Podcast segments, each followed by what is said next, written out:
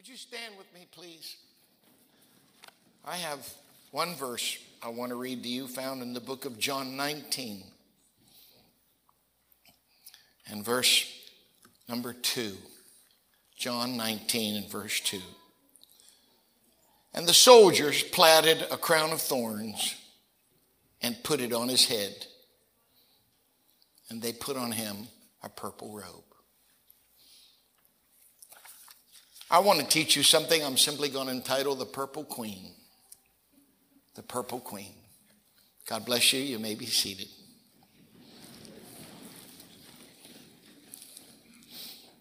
I remember several years ago, before they went out of business, I was filling out a credit card application at Hudson's. The young, obviously unmarried woman asked me, "Sir, what is your wife's occupation?" I told her, "She's the mother of my children." She made a monumental blunder, in my opinion, when she simply said, "Oh, then she's a non-working mother." I began to laugh. I asked her, "Do you know what an oxymoron is, my dear?" She said, "No." I said, "It's when you join words that don't belong together. Words like jumbo shrimp, airline cuisine, metal woods, military intelligence." I told her, "Ma'am, there is no such thing as a non-working mother." What I wanted to tell her is why that word ended in moron. But I stayed silent on that one.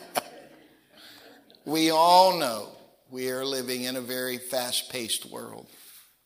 I wonder what happened to all this time that these time-saving devices I have accumulated were supposed to save me.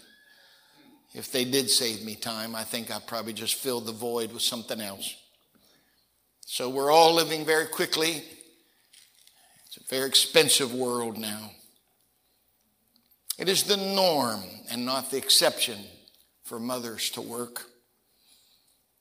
I want to honor every mother in this place here today because you all work. I would like to address specifically many of you moms in this place and online who work either part-time or full-time jobs.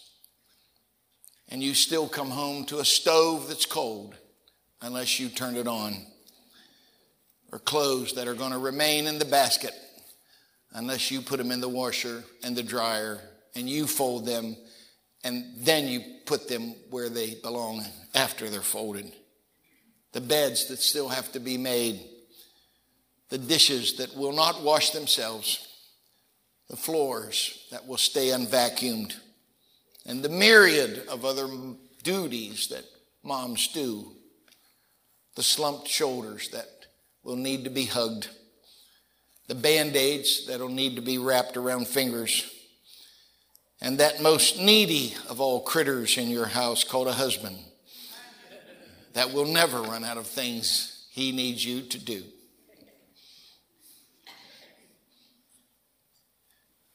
The book of Exodus describes something known as the breastplate. The senior pastor in the Old Testament was known as the high priest. He wore 7 specific things. One of them was a breastplate, a metal shield that he wore on his chest. And on that breastplate were 12 precious stones, and each one of these stones represented one of the 12 tribes of Israel. The last stone on the third row is something known as amethyst. Amethyst is an amazing purple gemstone that is second only to diamond in hardness and in value. It's revered for centuries for what many people believe are mystical properties. I wanted you to see this thing behind me. I want you to get a mental model of just the brilliance of this purple. Because I want to teach you today about a woman named Lydia, a woman who didn't just wear purple. She made it. She was, in many ways, the queen of purple in her world. Paul was on a missionary journey, and he ended up in a place called Lystra.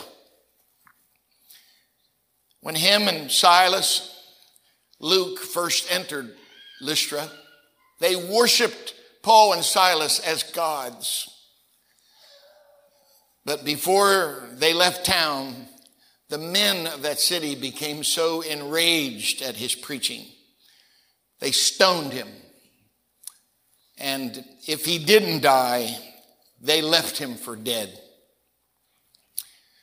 He crawled out from under that rock pile and the next day walked 18 miles to the next town called Derby. Now I understand why Paul had a doctor by the name of Luke with him everywhere he went, because he had a lot of scars and he had a lot of injuries. They established the work at Derby, and to the relief of his companions, Paul said, "It's time to go back home." They weren't far from a port at Derby. They could have easily found a ship and gone east to Jerusalem and gone back home in just a matter of days.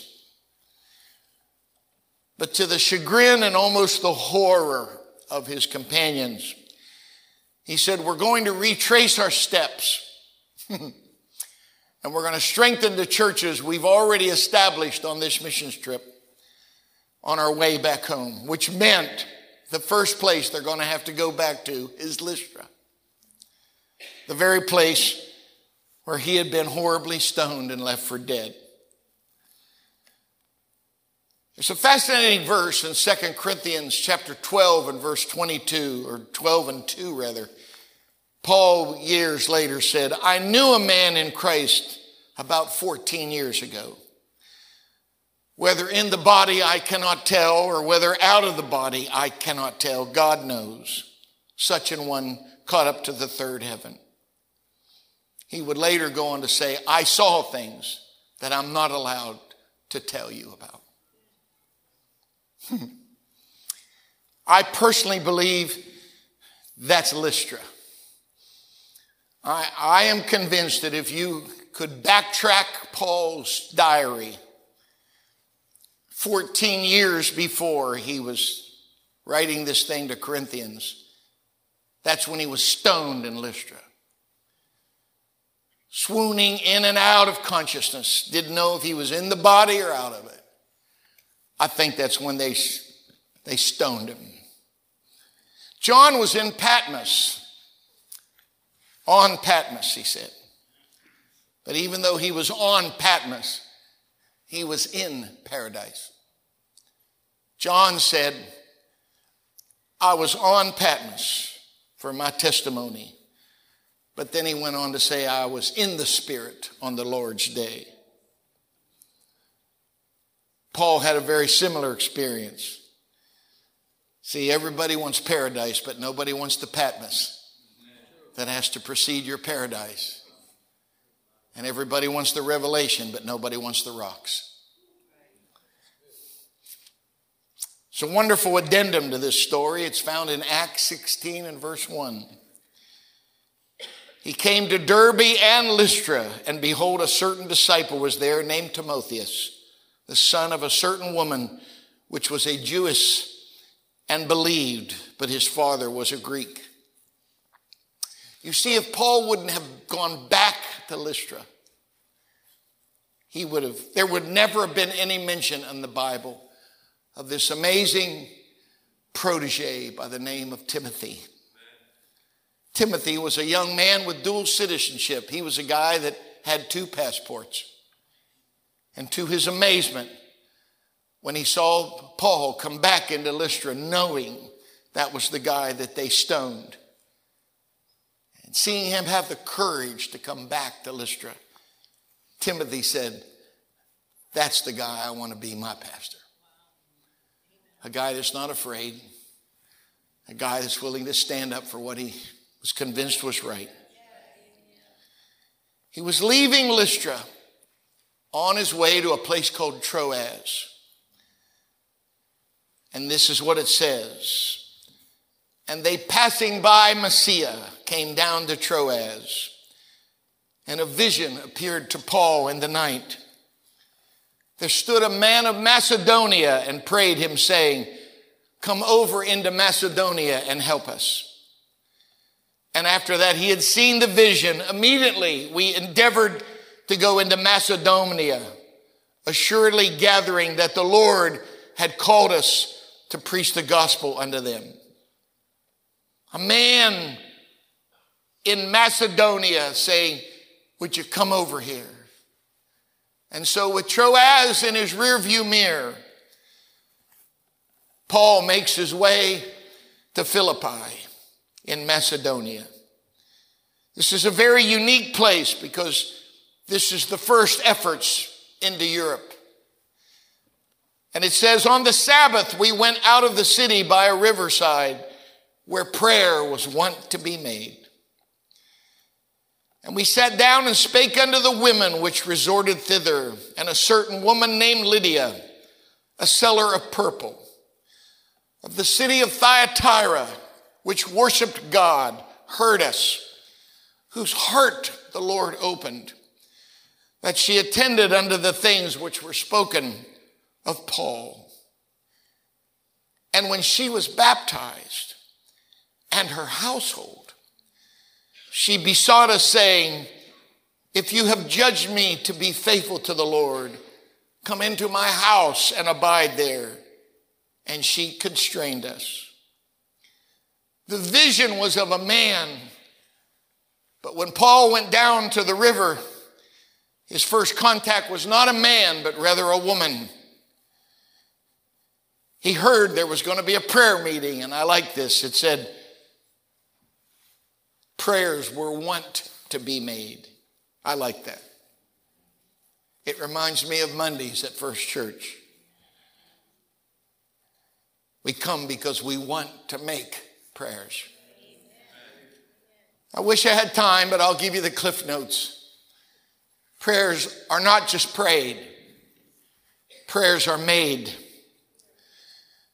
Where you don't just walk around here and say, hallelujah, hallelujah, hallelujah, hallelujah, hallelujah. But you discipline your mind and then your mouth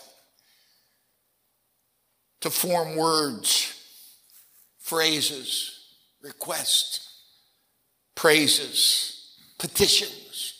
What are you doing? I'm making prayers. Making prayers. And when he went to where those prayers were going to be made, there were no men. A group of women. And he started sharing the gospel with this woman by the name of Lydia. The word is very precise. She is a seller of purple. Translation, she's a working mother. Purple, amethyst. And what a gem she turned out to be. I laugh when I hear women referred to as the weaker vessel. Years ago, they asked Lucille Ball, what is it like to have a baby? And she told the man, I'll just grab your lip and pull it all the way over your head. Maybe you'll understand what that feels like. I don't know about you, but I oversee a girl's house, a girl's home every week. There are no weaker vessels at Hoffman Hacienda. Mother, Renee, Ashley, there's not a weak one in the bunch. You see, God used a woman by the name of Hagar. He used the physically imperfect Leah, obviously rejected for not being as pretty as her younger sister Rachel. Not only did the Lord use a worshiping Mary, but don't forget, he also used a working Martha. I don't have time to tell you about the Shulamite shepherdess or the Shunammite mother, the courageous Deborah, the prophesying Huldah, dancing Miriam, or Philip's four unnamed prophesying daughters, all used by God, all with remarkable courage and strength. If I had time, I would teach you about Jephthah's daughter, who dancing through the city magnified her father's victory, having no idea what her worship was going to cost her. Or I could teach you about the five daughters of Zelophehad, who, like me, all of his boys were girls. And when it came time to parcel out the land in Israel, his five daughters came to Moses and said, "Our father has no sons, but my sisters and I want an inheritance. We want some land just like the men are getting." Did you ever think of the courage of those women who came early on that fateful Sunday morning to finish embalming the body of Jesus, the outcast who had been crucified just 3 days prior? So it doesn't surprise me when I read the Bible and Jesus chose to reveal himself first, not to Peter with his kingdom keys clanking on his belt, nor to the sons of thunder, James and John, because the first people to his tomb that Sunday morning were not frightened disciples, but a brave knot of women who refused to be intimidated by the press and the current climate of the crowd. When God chose to bring the gospel to Europe through his apostle to the Gentiles, Paul did not first find his man of Macedonia, but rather found a former slave girl who had won her freedom and now had worked to build a very successful business of making and selling purple material. God handpicked the very first convert in all of Europe, a slave girl who is now forever linked with the color of royalty. I commend every woman in this room today who knows the value of work, not only in the home, but many of you outside as well.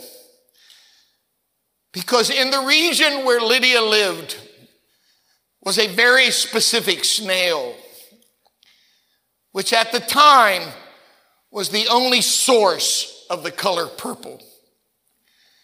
It took thousands of these little critters to make a teaspoon of that distinctive blue-violet dye for which the region was famous.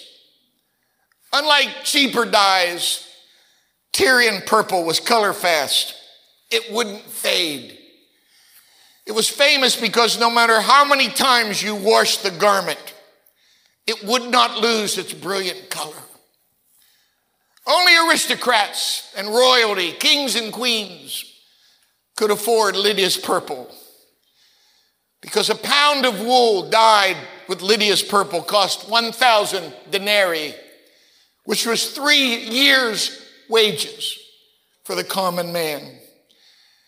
Just 1 pound, but it took 3 pounds of wool to make a cloak. Almost 10 years of labor for most people. The work was tedious, it was smelly, it was sloppy. It was time-consuming. In other words, this woman was very familiar with work. But there she was at a prayer meeting. This was a woman with a family and a business to run. But she knew the value of taking one day a week to worship her God. When Peter was released from prison by an angel who had to kick him because he was sleeping, let him out of the inner prison, and he knocked on the door. The Bible said it was a Roman girl by the name of Rhoda who answered the door. She went back to tell the praying church, the pastors on the porch, and they said, "It's his angel, sweetheart. It can't possibly be him. We couldn't possibly get an answer to prayer that fast." I did a lot of homework on this. She's a slave girl. Roman law did not require her to participate in the religion of her masters. But Rhoda's at a prayer meeting because she understood the value of prayer as Lydia did. This is not a woman that doesn't know God. It's very clear in Acts 16. She had an experience with God, but she was hungry for more. Wow. And watch what it goes on to say. And when she was baptized and her household. The Greek word for household is oikos. It doesn't mean your blood family. It means everybody in your circle of influence.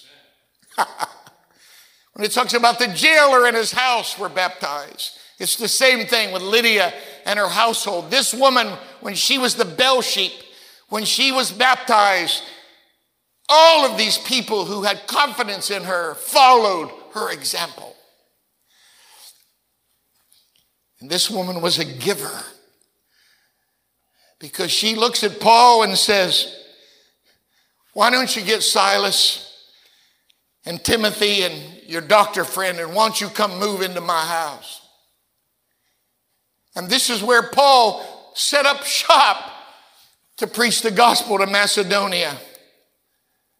I have always believed, I can't prove this, but I've always believed that the man in the vision was the jailer. But the truth is, Paul would have never met his man until he first met this woman, the first convert in Europe, a seller of purple by the name of Lydia. Do you understand the gravity and the enormity of what I've just said to you? Have you ever heard of Notre Dame? It was destroyed in a fire in 2019. I checked yesterday. To date, they have spent $985 million rebuilding Notre Dame, because all of Paris and the rest of the world identifies that city with two things: the Eiffel Tower and that church. Have you ever heard of Westminster Abbey? It's the most famous church in London. Greg and Carrie will tell you they've been to the cathedral at Cologne in Germany. Have you ever heard of the largest church in the world, La Sagrada Familia, in Barcelona, Spain? They've been working on it for 142 years. It still isn't done. I'm telling you that none of these great cathedrals, none of these great churches would have ever been built if it wasn't for the first church in Europe that was spawned and birthed in Lydia's house. Paul would later say, "Moreover, brethren, we do you to wit of the grace of God bestowed on the churches of Macedonia, how that in a great trial of affliction, the abundance of their joy and their deep poverty abounded unto the riches of their liberality." He is years later congratulating the churches in Macedonia, Philippi and Thyatira, for their generosity. It is why when you read the book of Philippians, 10 specific times, he says this one word, Rejoice. Rejoice. Rejoice. 10 different times he used it. Why? Because the church in Macedonia had found the joy in giving. I went out on what some called thin ice 6 weeks ago. I told you we were believing for $300,000 for our first Imagine offering of the second year. I had some texts that warned me not to be so brazen. The enemy attacked me. But as of last week, our first offering for Imagine in the second year has exceeded $410,000.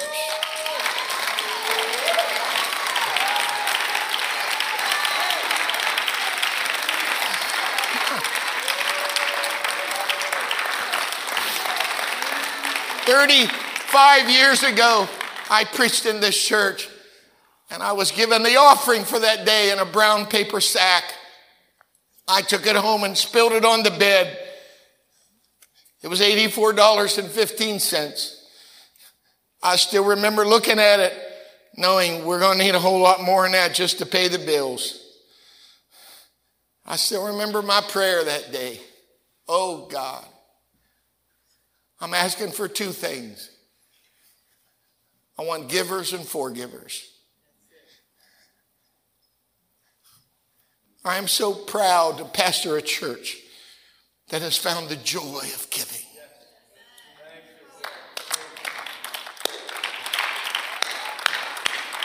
Oh, praise God. Thank God for women that know how to work, who know how to balance what's going in and what's going on at home and what's going on outside. Most of all, I'm so grateful for moms that know how to find God. Who can find a virtuous woman? The Bible said her price is far above rubies. You want to know what costs more than rubies? Amethyst. Purple. There's no doubt in my mind that Paul told her the crucifixion story. Lydia, they beat him. They put a crown of thorns on his head, and they put on him a purple robe. I've done my homework on this.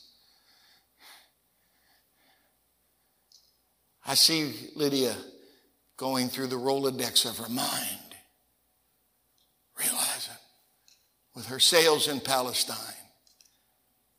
I bet that was one of my robes.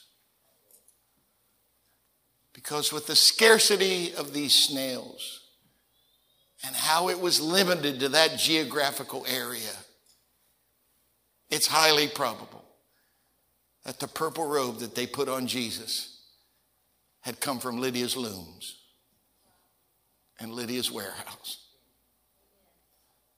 I went down to see Mother last week. She was laughing. Ashley was just here, telling me how much she loved me. She said, when I got up and I went into the living room, there was all of her dirty clothes on my couch. I was about to jump on that bandwagon about how lazy Ashley was until I looked over at the dining room table, and there were three of my shirts, freshly ironed, hung up there. My wife doesn't do shirts. My mom said, my boy's never taken his shirts to the laundromat. And for 40 years, I have preached with starch collars and beautiful shirts from my mom. My point is obvious. I'm telling you that the Lydias of this world have clothed many of the Lord's ambassadors through the years. I found a story of Michael McGrett, 12 years old. 1989, snorkeling in the pond in his backyard. His mom was in the second story of the house watching her boy snorkel, and to her horror, saw a massive alligator swimming towards her boy. She ran out of that house, did everything she could to get the attention of her neighbors, but she failed. And by the time she had got to the pond, a 12-foot alligator had her boy's head and chest in his mouth and was taking him out into the deep to drown him. Michael's mother grabbed him by the right leg and just pulled with everything she had. She pulled so hard, she not only dislocated his right leg from his hip, she broke his right leg. But she succeeded in pulling her boy's head out of the gator's mouth. The next day, animal control shot him, and he was 12 feet, 6 inches long. That's a big alligator. 3 months later, he went down to the pond with one of his pals, and boys being boys, he said, "Let me see your scars." And he pulled up his shirt to show him those ragged dents in his chest from the spikes of that gator's teeth that had his head and his chest in his mouth. And then Michael went down and pulled up his right pant leg and showed his pal all of the scars on his legs. And he said, "I thought you only had scars on your chest from the gator." He said, "Those are not from the gator. That's my mom, who stuck her fingernails in my leg and wouldn't let me go. And not only do I have scars from an alligator, I got scars from a loving mom that pulled me right out of that dude's mouth." Am I preaching to somebody here today that was as blessed as I was to have a praying mom? The Bible said some people, you just pull them right out of the pit. I'm preaching to some people here and on that live stream. Your mom may be gone. You think you'll never have a chance to please her again, but you're wrong. And I'll tell you why. Because when you study Luke chapter 15, there's two verses, Luke 15 and 7 and Luke 15 and 10. One verse says, when a sinner repents, angels rejoice. But there's another verse that says, when a sinner repents, all of heaven rejoices. And if your mom just happens to be in that place called heaven, and you make a turn towards the Lord, there's going to be a roar throughout the heavens. And she's going to find out, that was my boy that just did that. That was my girl that just did that. You still have the chance to put a smile on your mom's face, even though she's gone, if you'd be willing to serve the Lord with all your heart from this day forward. And I'll tell you something else. When you meet your mom in heaven, you're not going to say, "Mom, I'm sorry I did this. I'm sorry I did that." You know why? Because she's not going to have any idea about what you're talking about. Because when she got there, the Bible said, and the Lord himself going to wipe away every tear. The Bible said in Corinthians, if any man is in Christ, he's a new creature. Old things are passed away. All things are become new. I'm telling you, the God that we serve has the ability to forget who you were. And not only does he have the ability to forget you who you were, he has the ability to let others forget who you were. You're even going to forget who you were. All you're going to be able to say is, "Thou art worthy, O Lord." There's seen glory and honor and power and might and wisdom and riches forever and ever. Stand with me. Stand with me. Come with me around an altar. Thank God for every mom. Thank God for every mom. Thank God for every purple queen. In Jesus' name. You're here. You think you don't matter, but you're wrong. I'm telling you, God's using you. You have the ability to be a powerful weapon in his hands. Hallelujah. Last week was just another week of serving. A great prayer meeting. Wonderful life groups on Wednesday and Thursday. My mom was the preacher for the youth service Friday night. I dropped her off here with her thumbed Bible and her notes. All day Saturday, all the preparation that went on, as John mentioned, for Mother's Day, for the shower, for the concert last night, which was over the top. Pray for Draylen. He's got 10 more churches to sing in before the tour is over. But look at this week already, because Draylen's leaving tomorrow night after prayer to go sing all over this country. I get to preach on Wednesday for Nathan Hayes because he's under cancer treatment. John and Talisha are going to Muskegon this week, Sunday, to preach and minister, and they're going to have an outpouring of the Holy Ghost. We got a whole group of men going Saturday and Friday back to Gaylord to do what is probably $100,000 worth of work on a church that hadn't had to pay a dime. I'm so proud of you. It's what we do, man. It's what we do. It's what we do. It's what we do. Praise God. Praise God. Praise God. Clap your hands, all ye people, and shout unto God with the voice of triumph. Woo. It's your breath in our lungs.